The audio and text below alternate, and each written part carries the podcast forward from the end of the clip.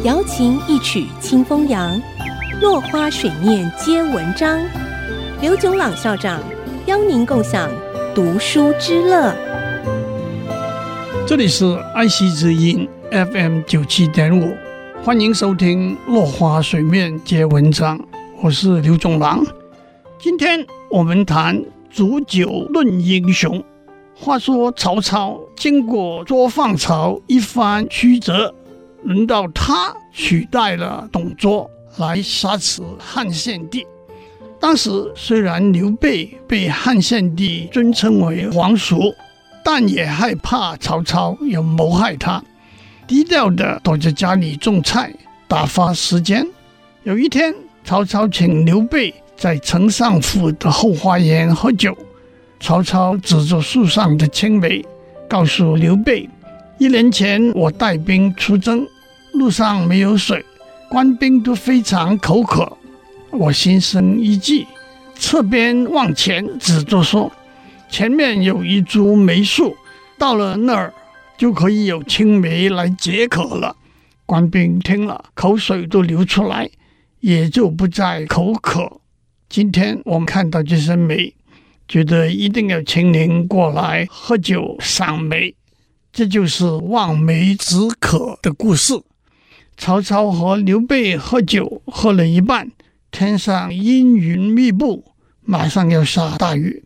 曹操问刘备说：“您有很丰富的经验，您觉得谁是当世的英雄呢？”刘备推脱了一阵之后，也讲了几个名字。都一一被曹操否定了。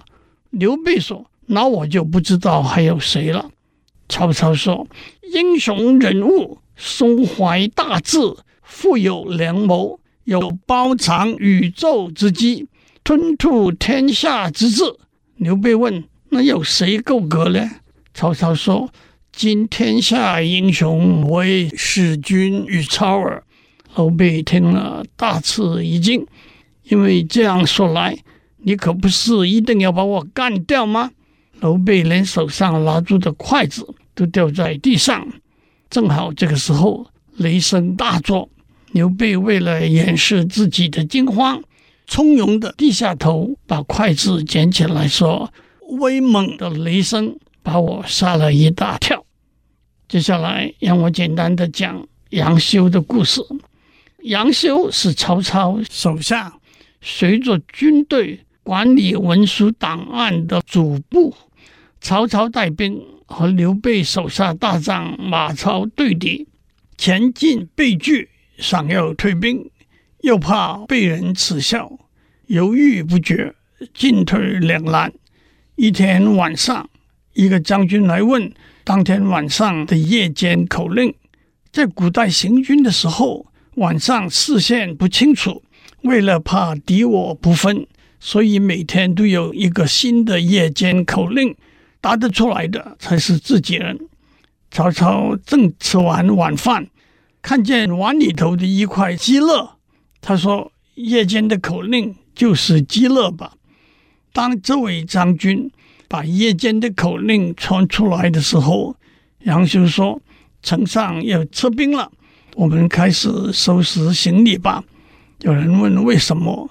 他说：“鸡肋这块骨头，吃之无味，弃之可惜，表达了丞相虽然舍不得，却要退兵，放弃汉中这个地方的心意。”当天晚上，曹操听到这个消息，以扰乱军心的罪名处决了杨修。事实上，过了不久，曹操真的自汉中退兵。